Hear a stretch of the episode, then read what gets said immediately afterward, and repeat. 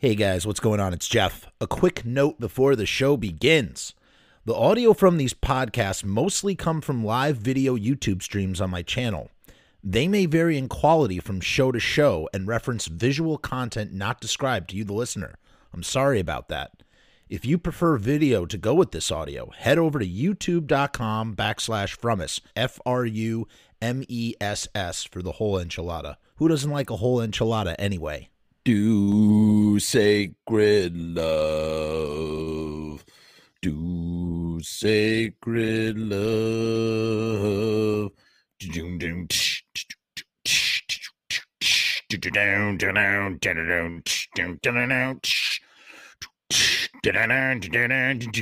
Baby, baby, baby. Welcome to tonight's stream. We're on a roll. Is this, I don't know how many days in a row this is, but we never stop. We never stop streaming. That should be put on a t shirt. That should be the new motto. Never stop streaming. We try. We try our best. Let's uh let's dive right into it, shall we? Freaking HR from the Bad Brains. We're talking about the Bad Brains. Was it last night? Yeah, it was last night. And a Facebook memory reminded me of a great article that was it's a story that's been covered before. If you've seen Banned in DC, the Bad Brains documentary, that's right, Amy. I against I. It's the same story. No fight, no glory. I against I against I against I against who? Oh, that's not how it goes. um, no, we were talking about HR. We were talking about the bad brains yesterday. We were talking about Banned in DC. I'm in Banned in DC. You can see me for a split second because I saw the bad brains on a boat. I posted a screenshot of a, a very young me, a 21 year old me with long dark hair getting on a boat to go see the bad brains with HR. It was a great show. It wasn't as exciting as the show where I got the crap kicked out of me in the mosh pit at CBGB's, but it was still fantastic show. Was glad to have seen it the second and final time that I saw the Bad Brains. I love the Bad Brains. HR is an amazing human being. Uh, he's an amazing front front man, and yes, he has fallen off. And yes, um, you know the Bad Brains. Uh, they've had some controversy. Let's put it that way.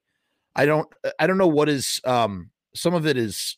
I, I don't know what is fact and what is not. A lot has been said about them over the years and some of their beliefs, their their intolerant beliefs. But we're putting that on the shelf. We're not here to talk about controversy. We're here to talk about and revel in how amazing the Bad Brains are, and they are truly amazing. Uh, a, a synergy, a chemistry. You know, we talk about musicians a lot. We talk. We've talked about chemistry in the past. How important chemistry is to a band. Look no further than a band like the Bad Brains. Even when they don't want to work together, record together, they still find themselves in a room jamming out because of the chemistry. It's the same thing with the Cro-Mags, right? Those guys, you know, don't like each other. And yet, for many years, at least up until the year 2000, that was like the last real time you know, uh, Parris, um, who I who I've had on the show here before, uh, Parris, who I know, and Harley, who I don't know. Um, you know, I've always found a way to work together despite their differences because of their musical chemistry. So, musical chemistry, it's just this thing, and you can have it with someone, and it doesn't matter whether you like that person or hate that person. If you have that musical chemistry together and you're an artist and you need to create, you have to like you you have to submit you have to kneel you have to um, give in to the chemistry in order to create the art. And nothing truer could be said for the bad brains paul hudson aka hr dr know darryl jenifer and earl hudson the drummer. And there's just there's nobody quite like the bad brains truthfully. They are they're they're just like they're they're almost like an anomaly. They started off, you know, kind of playing um jazz, I believe, like kind of like jazz music and you know, doing I think doing some hard rock and then they heard they heard the Pistols and they heard the Ramones and suddenly, you know, and they were really good at their instruments. So what they they they they supercharged what they were doing. And I believe they used to be called Mind Power. But then they took the name Bad Brains comes from a Ramones song. If you wa- if you uh listen to Road to Ruin, one of the great Ramones albums. Probably for many, the last truly great, flawless Ramones album, top to bottom. If you're a diehard fan, you'll say, oh no, you know, you can go on and on into the Ramones discography.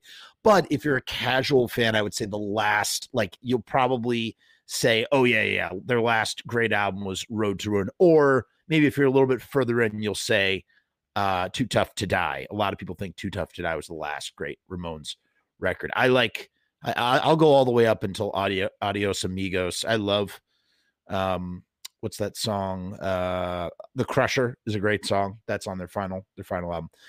But it's funny, Dee actually recorded that for his rap album when he was Dee King. Funny to think that The Crusher was meant to be a hip hop rap song. Uh, it's that just another great example of, you know, being one thing and then trying to do something else. Like Dee Dee Ramone, who lives and breathes everything punk rock and, you know, is this incredible songwriter. He, he like, he tried to write a, a hip hop rap song and came out with the Crusher. Like that's that sort of thing. It's pretty funny. In the same way that, you know, the Ramones themselves were kind of trying to write Beach Boys songs and end up with the Ramones music. I don't know how we got on that tangent. Oh, yes, because there's a song called Bad Brain on Road to Ruin. It's a great track, one of my favorite tracks. And that's where the Bad Brains get their name. And they started off in DC. Um, they wrote a song called Banned in DC, which was about their kind of experience sort of being um, blacklisted in the DC scene. And they went up to New York uh, where they were. That's where they recorded the ROIR cassette, self self titled. Excuse me, Seltzer, the ROIR cassette, which is a flawless masterpiece. And then they recorded I Against I, which is the follow up. They had a bunch of other recordings in between there, and I think that all got put out as Black Dots or whatever. Yeah, his raps, Funky Man was another one of uh, Dee Dee King's raps. We should talk about Dee Dee King someday. What's going on, Eddie? How you doing? Um, Oh no. Oh no. Oh crap. Hope I didn't lose you. Hope I didn't lose you there. Hello, hello. Do you see me? Tommy, can you read me? Let's just double check that we are still intact here. I think we I think we are. I think we're still we're still cooking. We'll find out in 2.1 seconds here. So annoying when that happens. So, all right, yeah, I think we're good so the the bad brains they put out the the ROIR cassette and that is just that is just thank you steve thank you we are still live um the the ROIR cassette is just like a, a absolutely uh, a phenomenal masterpiece you know all all their great songs you know you have uh pay to cum on there you have fearless vampire killers aka fvk you have you know, um, I, you have I Love Jah, Destroy Babylon. I mean, just classic cut after classic cut, cut after classic cut. They're all all phenomenal. Sailing on, sailing on, just great way to open the album. Banned in DC is on there, of course, as well.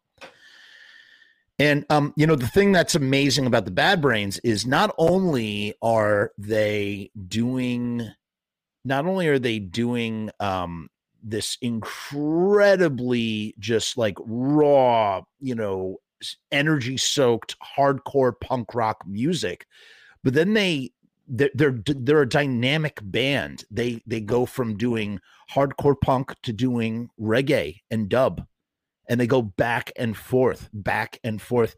And that was one of the main tenets. You know, that's what, you know, we talked about Sublime on this channel before. That's what Bradley Nowell and those guys, they all keyed in on that. They keyed in on like the wow, you know, th- then they took ska, they took the bad, what the bad brains were doing. The, what the bad brains were doing were on opposite ends of the spectrum. And Sublime, they take ska music and sort of insert it in the middle. But you really, you know, here I am giving Sublime that credit, and you really have to give that credit to Fishbone. Fishbone is another revolutionary band. And here's the thing these guys are black, okay? And wh- why does that matter? It, it does matter in the sense that you don't see black guys typically making music like this.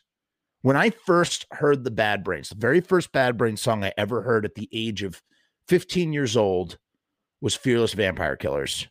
And when I listened to that song, which by the way, just absolutely like blew me away, it kind of reminded me of like it painted, it was a song that really painted a picture in my head of what I was kind of seeing, you know, like just this this like I, just I don't know I I painted like sometimes when I listen to songs like I could sort of like write a story in my head as I listen to the song. And the song the, the story that I'd written in my head when I was listening to Fearless Vampire Killers was just this well it was about a fearless vampire killer of course but just like this grand entrance into the the, the coven the cave of the vampires I don't know something like that. That's not what the song is about. Fearless Vampire Killers is sort of like an allegory for you know uh corporate scum I guess, something like that, you know. Uh, we don't need your filthy money. We just want to end your world. That music just like froths up inside of me, makes me want to go crazy. In any case, when I heard Fearless Vampire Killers, I thought I was listening to just a bunch of like, you know, skinny, angry white guys. That's what it sounded like to me. So when I first saw a picture of the Bad Brains, I was like, it just it just blew my mind and my my my, my little 15 year old brain could not process that this was music um being made i didn't know people that looked like that could make music like that you know at that at, at that young age. So it was like it was such like a, um, a a beautiful awakening for me to like sort of like um discover this band and instantaneously fall in love with them after that. At the same time at the same time that's when i'm first discovering fishbone too and these two these two bands that sort of you know the first fishbone song and and why why am i bringing up fishbone? Because fishbone is kind of like they're, they're doing something similar. They're they're they're doing more ska but they're also kind of doing they're they're they're more ska than they are reggae. Like the bad brains are more reggae they're more ska and they don't really their song they have a lot of horns. The bad brains don't really have horns in um the bad brains don't really have horns in in in their music at all. I don't think there's any horns in bad brains music but there's you know there's plenty of horn music. I mean dirty walt he he plays the the trumpet. If you ever get a chance to see fishbone live that is a show like those guys at their age they've been going since 1979 those without without breaking they ne- never broken up you know um angelo who i've gotten to meet several times and uh, Norwood. They've they've kept that band going. It's pretty amazing. In any case, I feel like it's I'd be it'd be wrong to give like I don't want to give Bad Brains all this credit for sort of um you know not uh, you know typically we don't think we we don't see people of color making music like that and it's just it's so cool to sort of you know see not only that but how they incorporate other music into that punk rock, i.e., the reggae, or in the case of Fishbone, they do it with ska.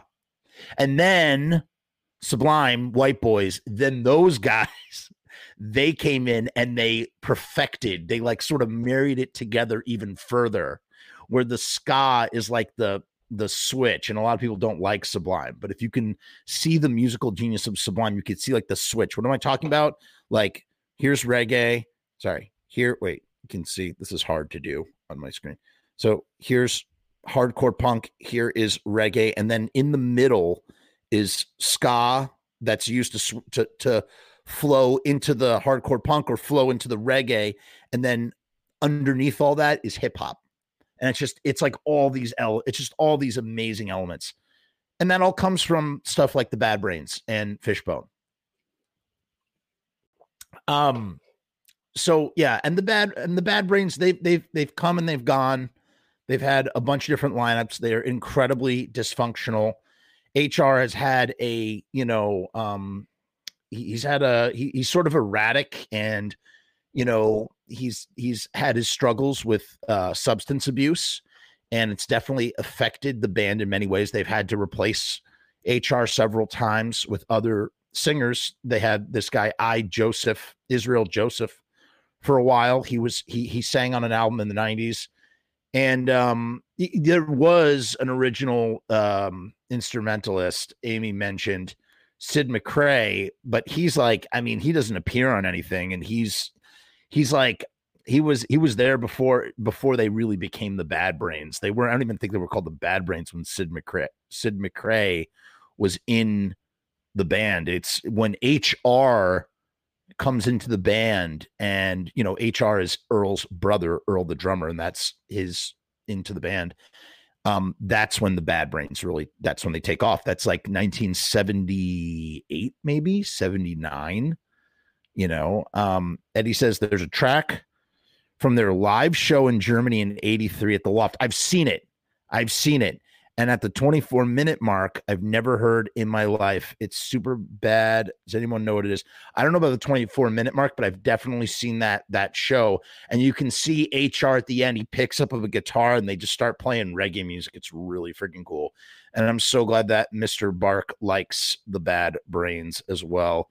A band out of Detroit named Death played even earlier, mid 60s. They played in from they played in 1973. We've talked about Death on here before and you know, I feel like I don't I don't know. I don't want to get into all that. I don't want to take anything away from Death, but you know, the Bad Brains deserve to be in the Rock and Roll Hall of Fame for their influential contributions to the genre. I would say Death does not personally.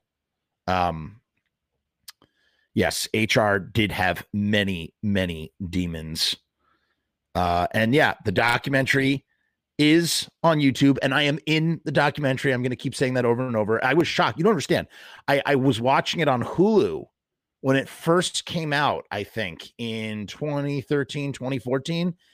And I was just shocked. As soon as I saw the boat in New York City, I was like, oh my God, that's the show I was at and I just couldn't believe that I was in in it, even just for a single shot. It was still really surreal and cool to see that, and uh, a point to pride that I don't talk about enough on here, and I'm very proud of that. So, um, I just got done listening to their one of their lives that was released in 91, 31 years ago. How crazy! To one of their lives, got it. Yeah. Um, they do have a live album that was produced by Ric from the Cars called Rock for Light. It's pretty good. Um, yeah, I, I did a post for anybody who wants to see the screen. I, I, I found the exact time mark, so you, you'll see me with really long hair at 21 years old on the boat. It's cool. um, in any case, we're here to talk about a very specific legend that um that they cover in the documentary. Uh, because because you know we're, we've sort of been all over the place as we talk about the bad brains and who they were and, and why they were so great. And they were so we the one thing we didn't say was how influential they are. You know, HR taking Henry Rollins aside and saying you should be a lead singer and then putting Henry in front of a microphone and doing uh four bad brain songs while HR just like watched him do do it that kind of thing or you know i mean they just were when they touched down in new york city that's what really ushered in new york hardcore i think. You know you had some form of hardcore music in the stimulators and the mad and the misfits and kraut and all that stuff but then when the bad brains come in, I mean, that really just sort of explodes everything. You have the nihilistics, you have the undead, you have even worse. You have the Cro-Mags, of course, they come a lot later. Um, but all I feel like all of that really ignites, like really explode. Heart attack is another one. Uh, shrapnel that all of that stuff really explodes when the bad brains invade New York, which I think is in the year 1980, which makes sense because then hardcore got really big from like 80 to or really 81 to 84, right?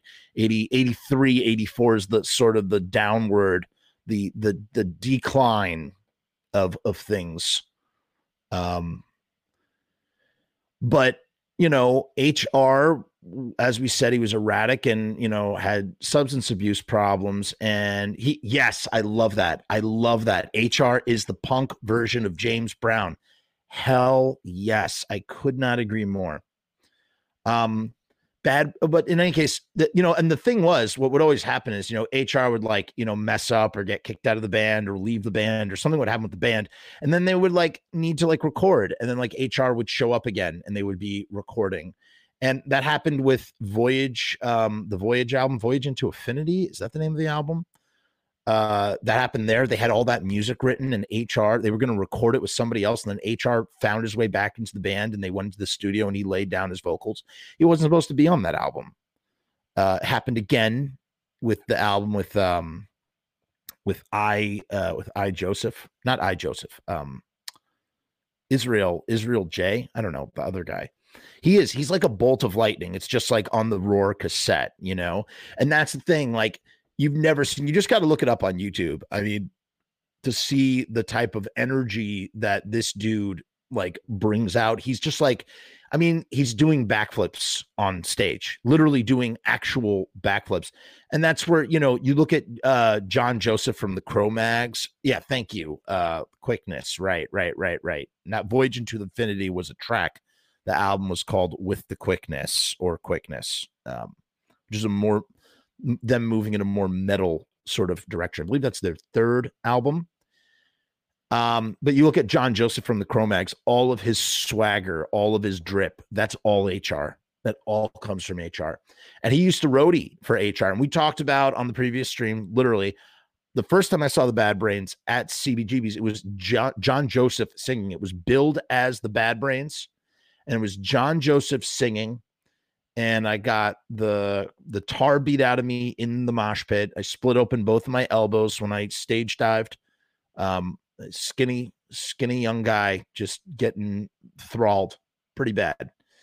Um, but the show, you know, uh, as I said, John Joseph, he had soaked up all of HR's swagger, or at least attempted to, and so he was. That's what he was outputting, and so that to me felt way more like the energy that I would have gotten at an early CBGB show because when I did see them on the boat, that was after HR was back in the band and people were starting to, as you'll see in that documentary, that banned in DC documentary, people getting really uh angry with HR. You know, he was like uh, on this like anti-violence kick.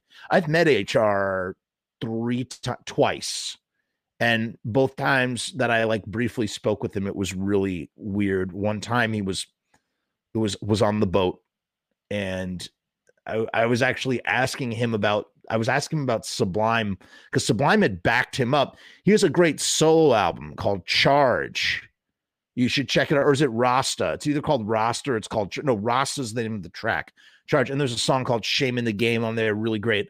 That was a solo album from 1991, and it's really it's like a masterpiece.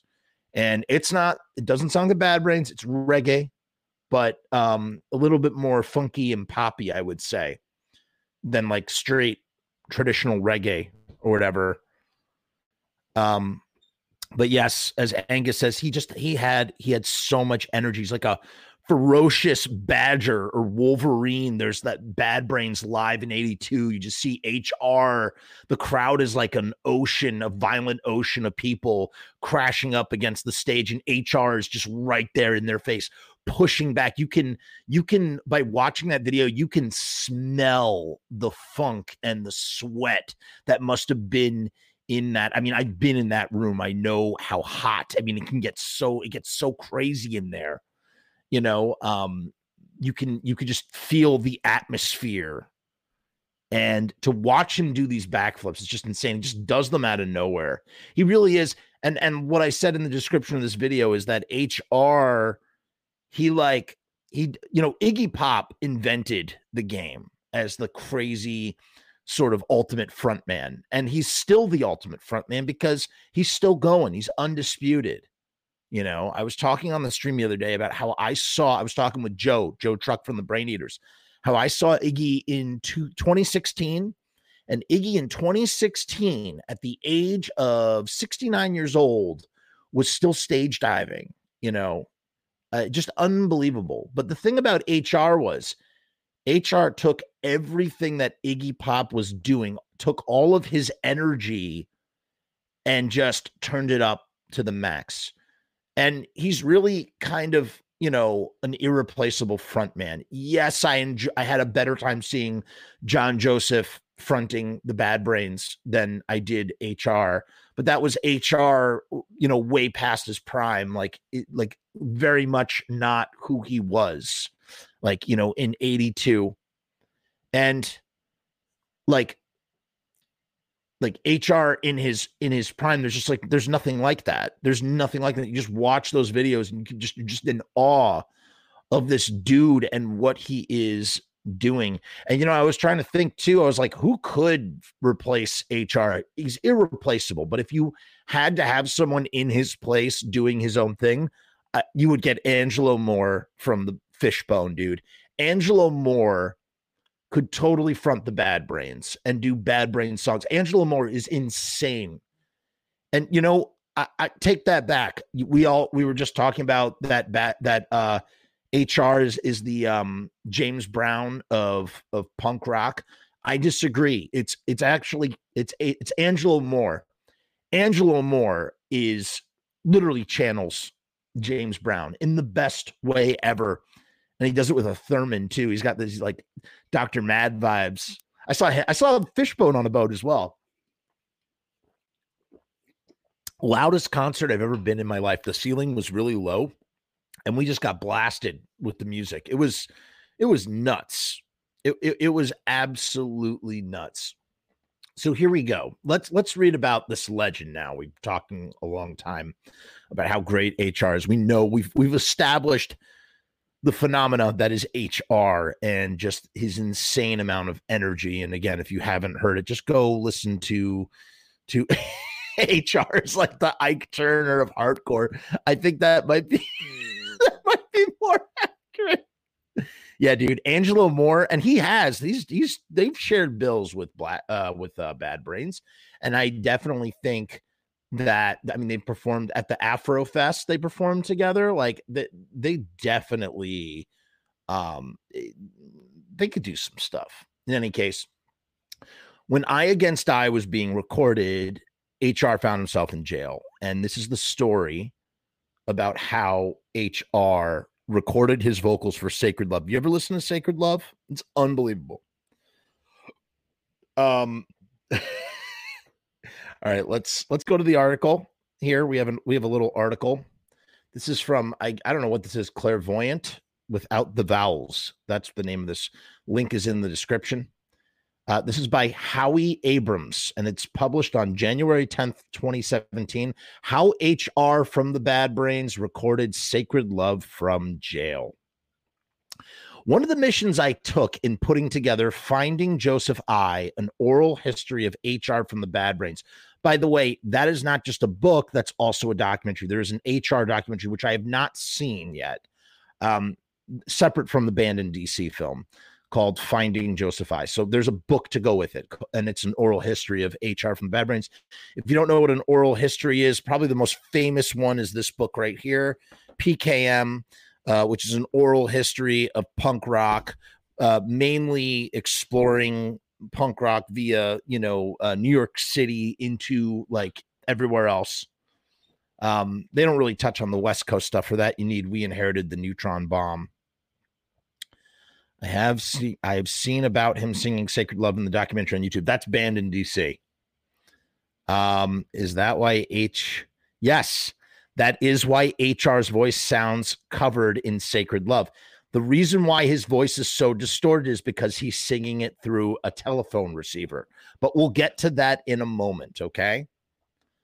Um so he says one of the missions I took in putting together Finding Joseph I, an oral history of HR from the Bad Brains, was sorting through the countless myths and rumors about Bad Brains in in, intimidable. I think that's what it, in, I don't know this word inimitable. Inimitable. All right, guys, we got to look it up. Damn it. Okay, that is a word. Inimitable means so good or unusual as to be impossible to copy. Absolutely accurate. Absolutely accurate um, about HR. JD, I I am sure I know why people don't like HR. We are we are not here to discuss the controversy, but there is controversy, people. There is, and if you want to know more about it, go go look it up. It actually surrounds a song off of uh, Quickness, um, as well as what happened in Texas. But again, we're not talking about that right now. We're we're we're, talking about the legend of recording from jail. Quite po- um, blah, blah, blah, the lead singer Paul H.R. Hudson, as well as the band itself. I wish to confirm or disprove them so that fans everywhere, myself among them, would have answers to their numerous questions, some closure perhaps. Quite possibly the most intriguing story was that HR singing Sacred Love, called from the Brain's groundbreaking second album, I Against I, which is also a phenomenal, phenomenal album over the phone from Lorton Reformatory due to his incarceration for marijuana possession sometime before the recording of the LP. Did he actually perform the vocals while in the clink? Did producer Ron St. Germain simply add effects to his vocals to make it sound as if he sang it from jail? Was it true that his blood brother and Bad Brains drummer Earl Hudson was in there with him?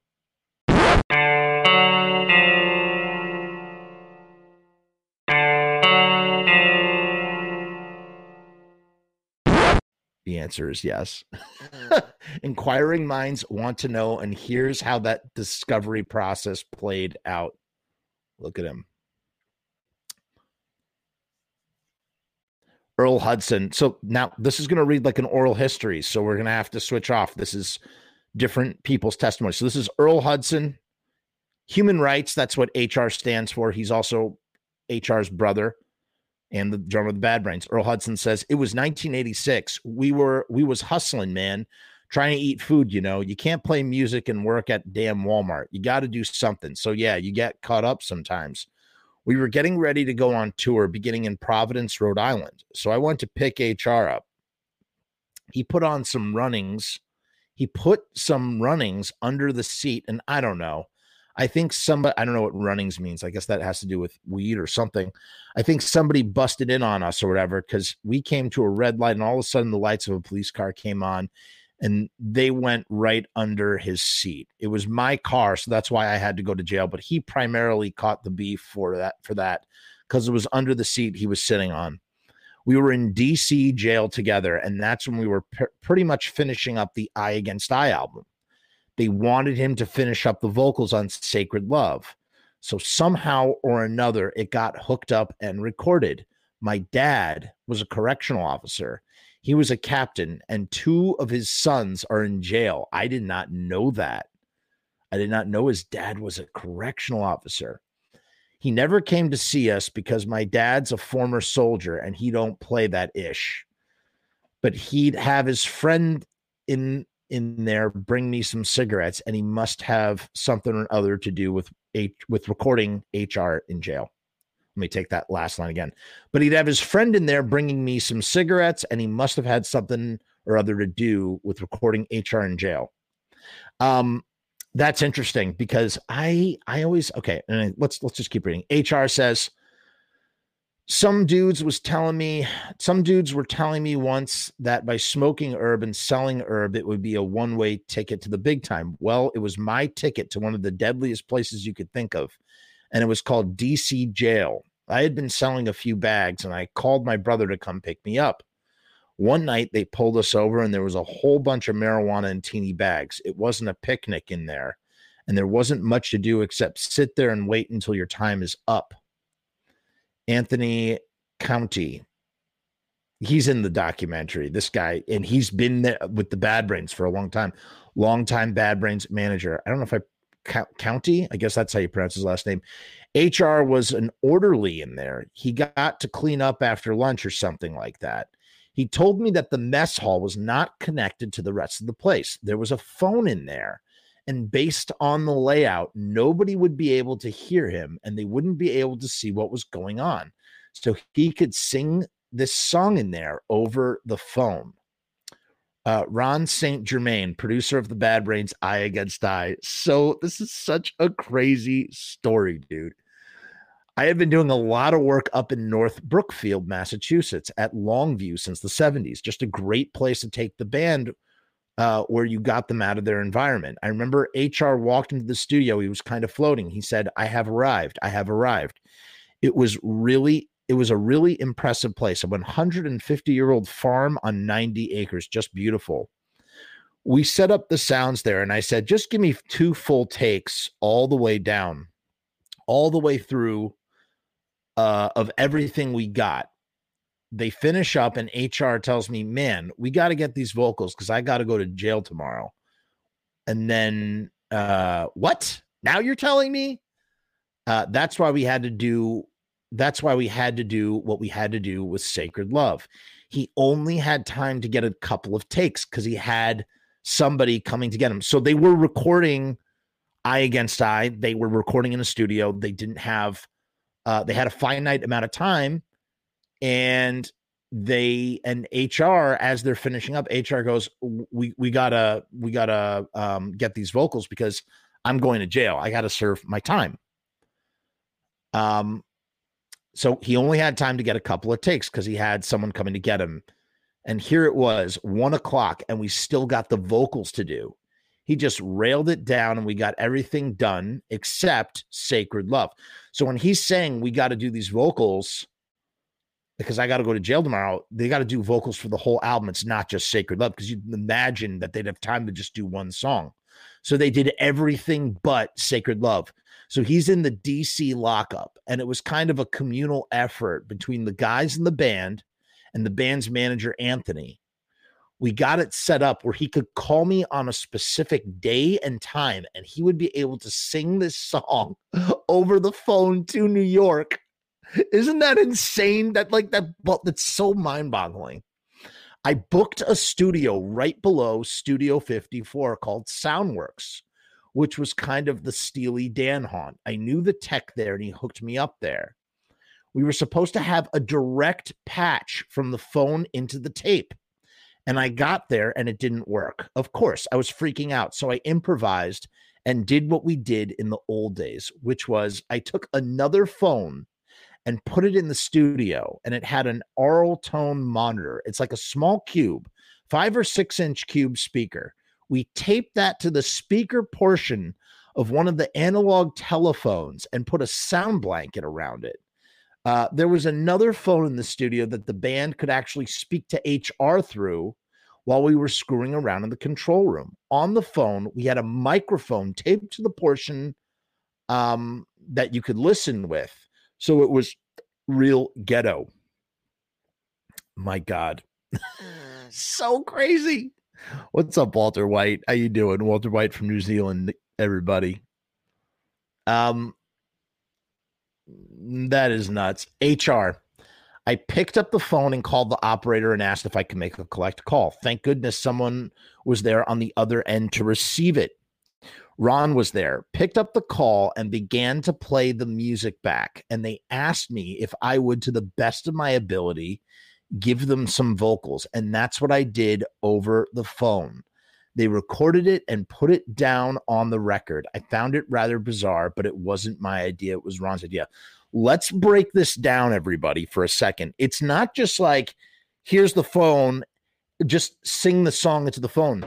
He's got to be able to hear the track so that he could sing along to the track to make sure he's singing in sync, right? Like that's the whole point of what he's supposed to be doing.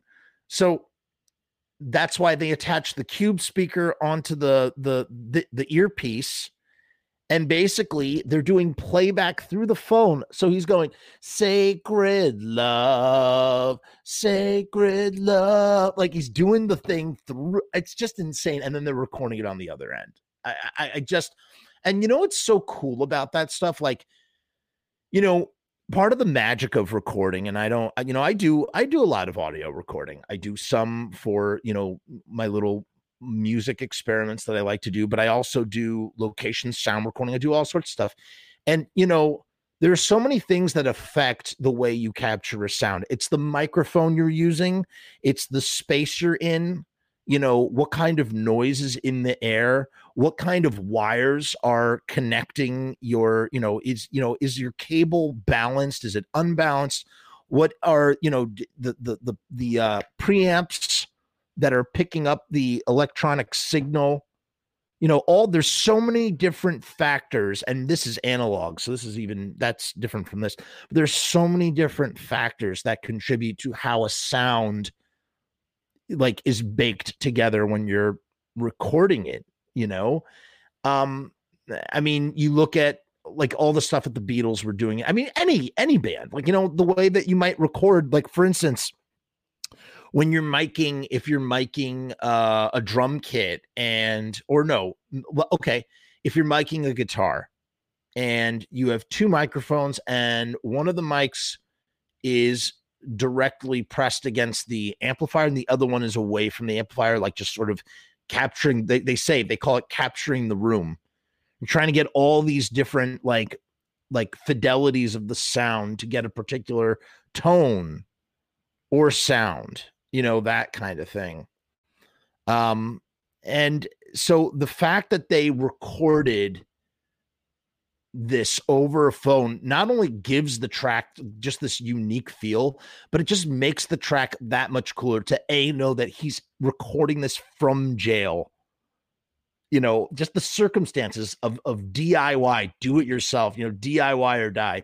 Saint Germain says the whole call was less than two hours. So they, so that's crazy because I thought the call was like, like a, you know, whatever, like a three minute call, like the length of the track. The call was longer than that. It was two hours. Instead, do you know how expensive that collect call must have been? It wasn't cheap. They had to, you know, do uh, it. It was probably very expensive to get this done.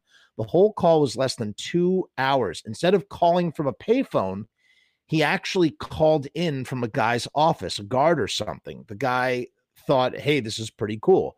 This guy is going to sing over the phone from jail. And he left him alone in there. Okay, so maybe it wasn't a collect call. I don't know. This whole thing came about because necessity is the mother of invention. Hell yeah, dude. It's not only the mother and the what is the mother of invention? Creativity, man. Creativity is that mother. You know, if I you know, I don't think of myself as a religious person. I'm not. I'm definitely a spiritual person. But if I had to, if you asked me, Jeff, what is your religion? Do you have a religion? My religion is creativity, man. That's my religion. You know, the the the the processes of creating things, whether it's creating a podcast, just talking to you guys, or writing a, a little tweet writing a tweet on Twitter and sending it out into the world or making a little audio recording or doing a little doodle or doing a little sculpture or, or shooting a film you know i i, I love i mean that is my you know mama jam creation and it's just you know hearing about you know how necessity is the mother of invention it just it just it gets me so high to think about that. Um, this is interesting. Angus says jails now have uh, phone time limits. They would have to record within 10 minutes these days. That's crazy. Well, this was a special phone, I guess. It's not exactly like the um the other phones. Mark says, I found you about a week ago. Show is very cool. Still a Misfits fan to my older age. That's awesome, Mark. I'm really glad that you like the show. Um, th- and thank you for joining us, man. Thank you for joining in the live live conversation. Um, back in the 70s, producers were technically were technically staff for the record companies for the most part this there was this real separation between church, church and state so to speak and they would call into the engineer how you guys doing? Let me listen. Hold the phone to the speakers and play it. So we would hit mono and put it up and play it for them. I love what you kids are doing. Get me a cheeseburger and a rolling stone magazine and i'll see you in a couple hours that kind of thing so the techs eventually came up with a patch where we could take the mono bus off the console, console and literally patch it into the telephone line so it sounded normal. So there is a precedent for what how they recorded HR in jail and it comes from the way that, you know, a record company would check in on on on a producer in a recording studio. That's so crazy. The techs eventually came up with a patch, where a patch meaning like, you know, to patch in uh to, to uh, the connection. We could take the monobus monobus off the console and literally patch it into the telephone line so it sounded normal. It's so insane. I was like, you're spending all this money for a studio, way more than we're getting for studios today. Why do you want to listen over a phone as if you're in an elevator or hold holding for a doctor's office or something? Anyway, that's how the whole idea to record him via phone came about. Came about to begin with, you just improvise. Now, the kicker is HR always traveled with his Bible. And those first couple of pages of the book uh, were really thin, kind of like onion skin. He always cleaned his herb on the first page of the Bible because it wouldn't mess up anything. They actually let him have it in jail.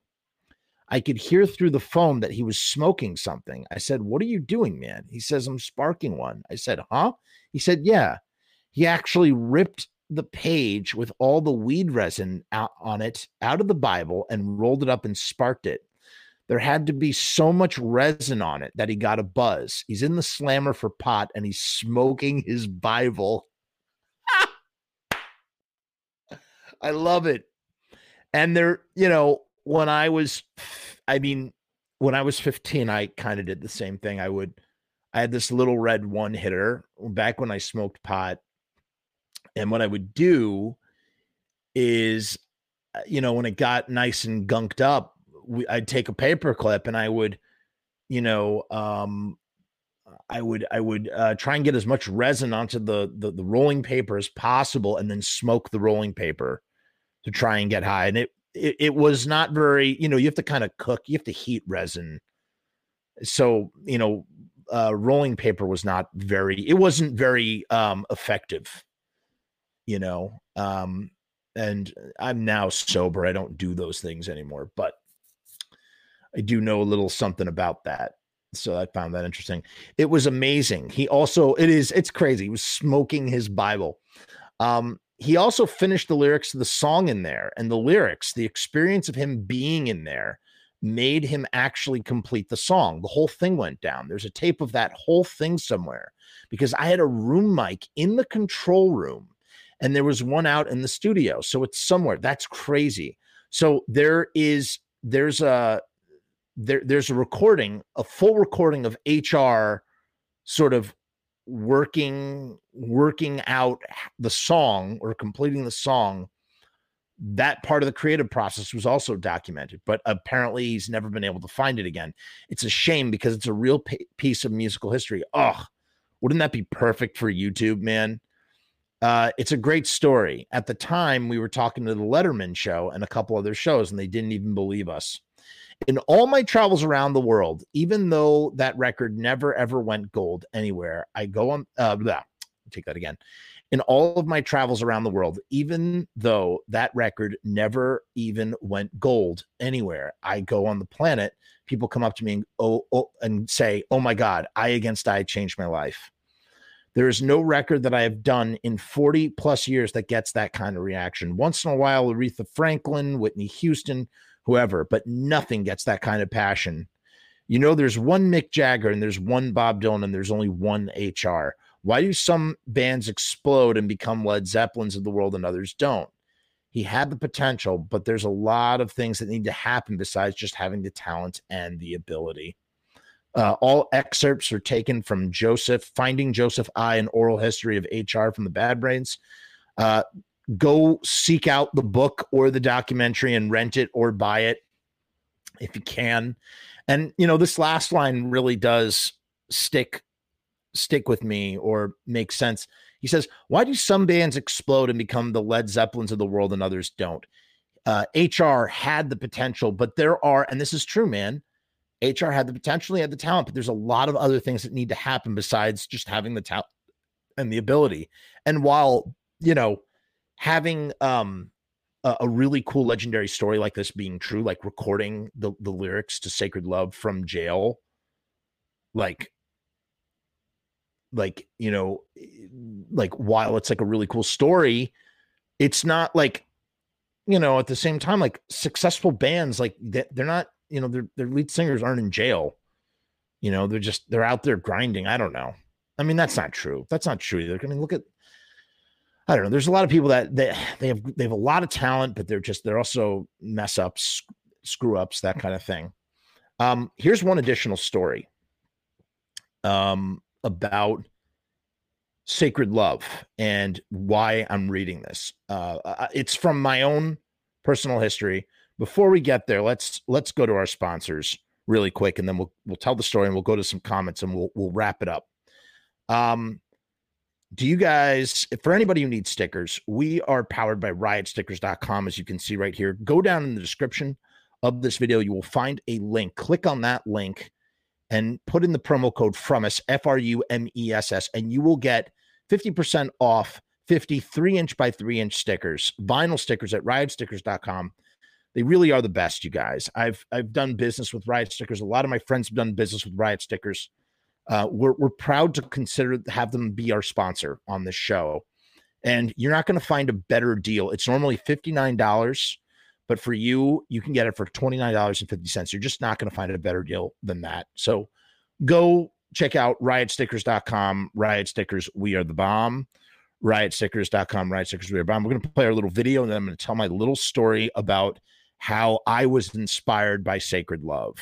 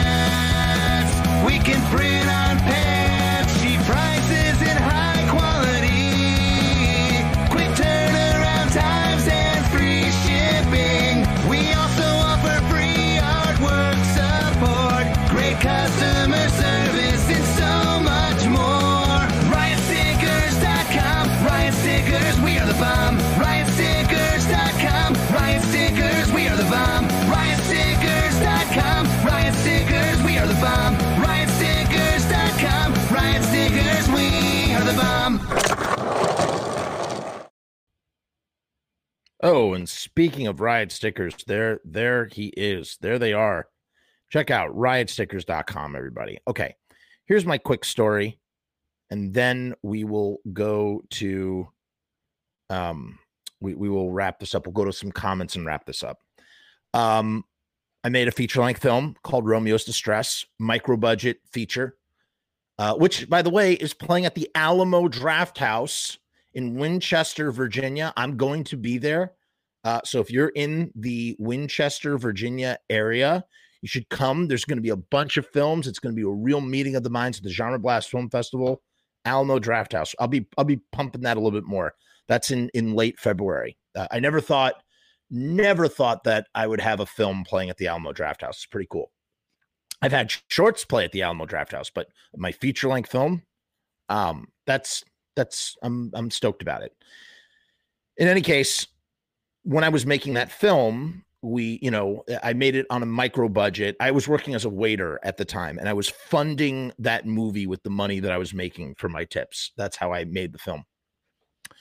And it took a long time. It took many, many, many months. It took over a year. It took about 18 months to make that film. We, we shot 23 days in 18 months. You know, every time I got enough money, we would do another shooting day, that kind of thing. In towards the end, we we had a problem. One of my actors was becoming uh SAG. And that presented a big problem because when you become SAG, when you become uh, a, a union actor, you you can't be involved in non-union productions and my production was a non-union production although uh, he was okay because he had already been shooting he started the production non-union and i believe the rules allowed him to continue the film. He was worried about it uh, understandably so. We had to shoot him out as fast as possible because he was he was I, mean it was it was okay because he started the film non-union. Therefore it wouldn't if he shot one more day technically being in the union what, what was anybody going to know? What you know no one would have been the wiser so we finished the, the our last day of shooting with the actor. It was great. He, everything worked out. Um we we had wrapped up but there was a problem. It was a marathon shooting day. We shot you know 16 hours and and we shot you know 12 12 pages. I mean just really crazy to shoot 12 you ever try shooting 12 pages? It's you know supposed to be a minute per page it was even more like we shot a, a huge chunk of the movie in that one it was it helped that the it, pretty much the whole whole you know action the whole scene it was one long sort of um uh climaxing scene and it took place in a garage. So you know it wasn't like we had to move and do a lot of different setups that that that was helpful. So we we we finish the day he he leaves and i'm cutting the film together and i realized that we never recorded some of his voice we needed to record some voiceover dialogue we needed some lines for a scene his introductory scene is over the phone over the telephone and I'm I'm just like I'm so bummed because I'm like, I, what am I gonna do? I got to get this guy back, and he, you know, he's uh, super uncomfortable because of the SAG and stuff, that sort of thing. Just a real, just a real friggin' bummer. Um, and that's when my um my partner on the film he had a, a great idea that exactly what exactly the story of sacred love. Basically, because we needed him to, you know, record his part of a phone conversation, we figured why not literally record the thing over the phone? And that's what happened. So I set up a mic just like this one, similar to this. I set it up in the closet of my apartment at the time, and I had the actor call me over the phone. He was he was willing to do it and I put the I put the the the, the receiver right here, and we did all of his lines of dialogue in the closet over the phone because it was going to be a phone call anyway. So instead of putting the notch filters because what you do is in order to you can any any sort of like even though i sound really nice on this microphone if you wanted to make it sound like it was a phone like a phone call like my, like a telephone you would use some notch filters to to remove some of the the the frequencies in my voice so it would sound more tinny so it would sound more so it sound more like this you know like that kind of thing like when you're talking to someone over the phone uh this was like this was like recording the voice with all of the production, all of the post production that would have been done. It was it was baked in. We were doing it in real time, and it was totally taking a page out of what the Bad Brains did with Sacred Love, and uh, that's how we got. So when you listen to when you listen to the the actor doing his lines, he did all of those lines over the phone. Uh, so if you're in a pinch and it's a phone part, there's nothing to say that you can't record it over the phone, as we've learned from HR and the bad brains. There you go. Let's go to a couple of comments. I saw one up here. Oh, Paul Seacrest, what's up, buddy? Haven't seen you in a while. Hope you're well. Eric, Eric, Eric's ready to smoke. There's a big conspiracy behind his program. I'm not sure. The fitness guy is a D bag? What? I don't know who you're talking about. Prison could not stop him. Definitely not. Definitely not. Jails, yeah, jails now have the phone time. Let's look at this comment. This this one looks really snarky. This is from Al on Facebook. He says, "Okay, ready? I'm gonna read this. Um, I'm gonna uh, read this in a snarky kind of voice because this is how I imagine this dude Sorry, Al, if this isn't how you sound. I'm really not making fun of you. I'm just, you know, making fun of you. Hold on. The Bad Brains are the most overrated band in punk and hardcore.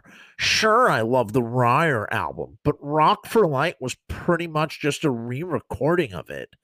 I Against I was good, but everything after that was just a step further downhill. I've seen them multiple times since the I first saw them in 89 and they were mostly always good. They just put out too much garbage and didn't cut it, but no one would dare admit it because it was the mighty Bad Brains. Okay. And that is your opinion. You are entitled to it.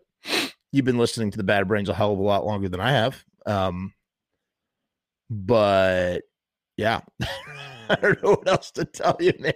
Sorry, I guess. Sorry you feel that way. I agree. The Bad Brains should have been one of the biggest bands in the world. And I really, it upsets me that the Bad Brains are not in the Rock and Roll Hall of Fame. They should be. Um, I read that some fellow prisoners actually cried when they heard HR sing. Wow, that's pretty. That's beautiful, man. Am I going to Riot Fest in 2022? Probably not. I I have to go to a film festival in September, and I don't think I will have the funds to do both. Although they are right next to each other, and if I'm already I'll be back in Winchester. Maybe I could just road trip from Winchester to Chicago and then fly back because I would love to see the the Misfits do Walk Among Us. That would be really fun. Winchester, VA is not far from Nova, DC. Yeah, man. So come come through, come hang out at the Alamo. We're gonna have a lot of t- lot of fun. Uh, I get uncomfortable when things on my body start to sag too. Ha ha ha ha ha. Hardy har har. Yeah, it was it was an excellent idea. Um, could have FaceTimed it. Yes, Mark, we could have. We didn't need to. We didn't. We just needed his voice. And um, this was in 2015, I think, 2015 or 2016. And I've never owned a cell phone in my life, so I did not have FaceTime. I guess, yeah, probably wouldn't have put in. We're we're laughing with Al. Exactly. We're just laughing with beautiful interpretation of the snarky voice. yeah, I thought so. I I thought so. The bad brains got your money though. Yeah, they sure did. They sure did. I mean, listen, he's entitled to his opinion. I disagree. We all know that the bad brains have kind of fallen off because you know HR is not what he was, but they're still the bad brains and they're still great. Uh, I've never listened to Into the Future, but I did listen to uh the what's the one that the Beastie Boy guy produced in 2007 it was eh, not mm, okay. They haven't really i mean you, you, really are just good with with some of those early albums but there's something to find. I and i survive is a great song. I like that song you know, I'd rather the bad brains always be, even if it's the bad brains now, like I never want the bad brains to stop recording music. Like I always want them to be out there doing that thing. I know Dr. Know was having some ailments a while back and he's doing a lot better. Those guys, they all live in upstate New York, like over by Woodstock. I think Darryl Jenifer lives up there and um, Dr. Know, he lives up there too. I don't know about uh, Earl Hudson though.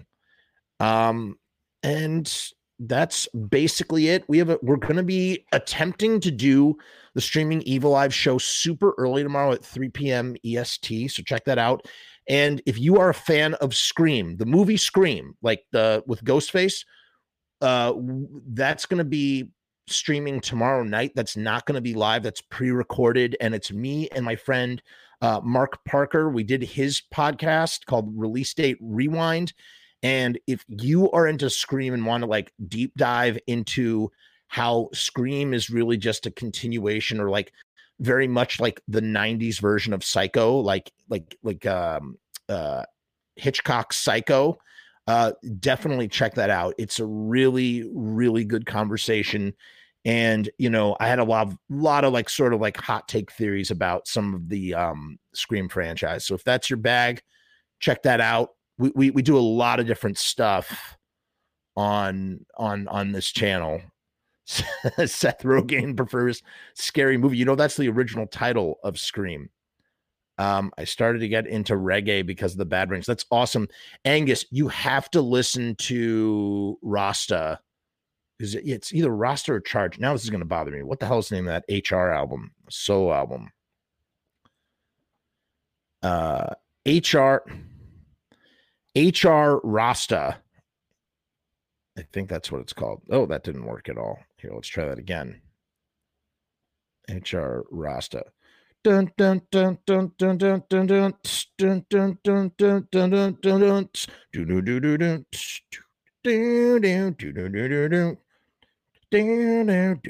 dun Really great album.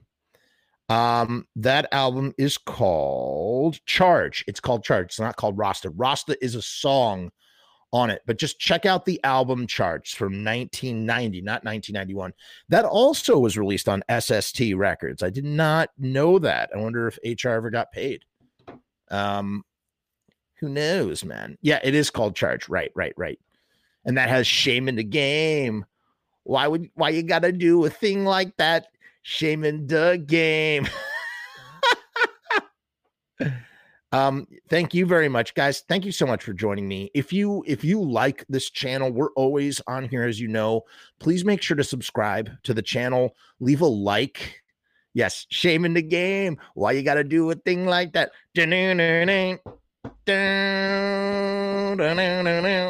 I can't remember how it goes. Um uh shame in the game. Why you gotta do a thing like that? Shame in the game. You hear Bradley Nowell do it. He does like a duet with hr in that song. It's bad dude. It's like bad isn't good. It's like bad like the bad brains. Yeah. Uh, no please please subscribe. Please leave a comment and please like this video. Those are great ways to support this channel. Um, there are other ways to support this channel um, mainly the Patreon, just various different ways. Please check all those out. Check out riotstickers.com. Thank you so much, guys. Peace and hair grease. Here is our little spiel about uh, Patreon. Join it now. Hey guys, what's going on? It's Jeff. So I've decided to make a Patreon. What is Patreon? I don't know how to define a Patreon. Let me look it up. Patreon is a membership platform that makes it very easy for creators to get paid for the things that they're already creating. I want to do it full time. I want this to be my full time job. In my efforts to make that happen, I've set up this platform. Is it going to work? Is it going to be successful? I don't know, but I would rather try and crash and burn than not try at all. The goal is to create enough passive revenue so that I can continue to do this full time uninterrupted. Why? Because I love to do this. I love creating content. I love making videos. I love shooting films. I love doing podcasts. In case you couldn't tell, I love to talk and I never shut the fuck up. So right now I've kept the Patreon incredibly simple. There's two tiers, and that may change in the future. The Murdergram is a simple way to extend support for all of the hours and hours of free content on the channel for nothing more than a dollar.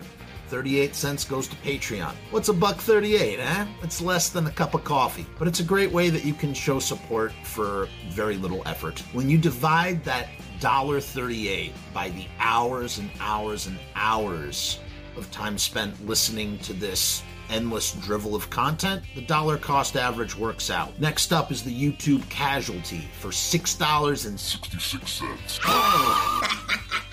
The YouTube casualty is loaded to the gills. Enjoy the archive ad free, as well as ad free early access to special docu style podcast videos, music reaction commentaries, and the like a month before they drop on YouTube, loaded with ads, I might add. You're also going to get exclusive content and behind the scenes content that is not available on YouTube or anywhere else. So you get to peek behind the veil. And believe me, there's a couple of choice pieces.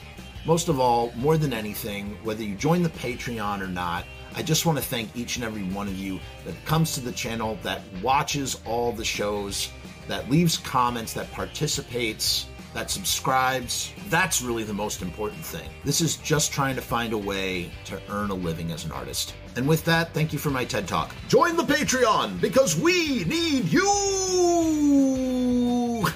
66 cents.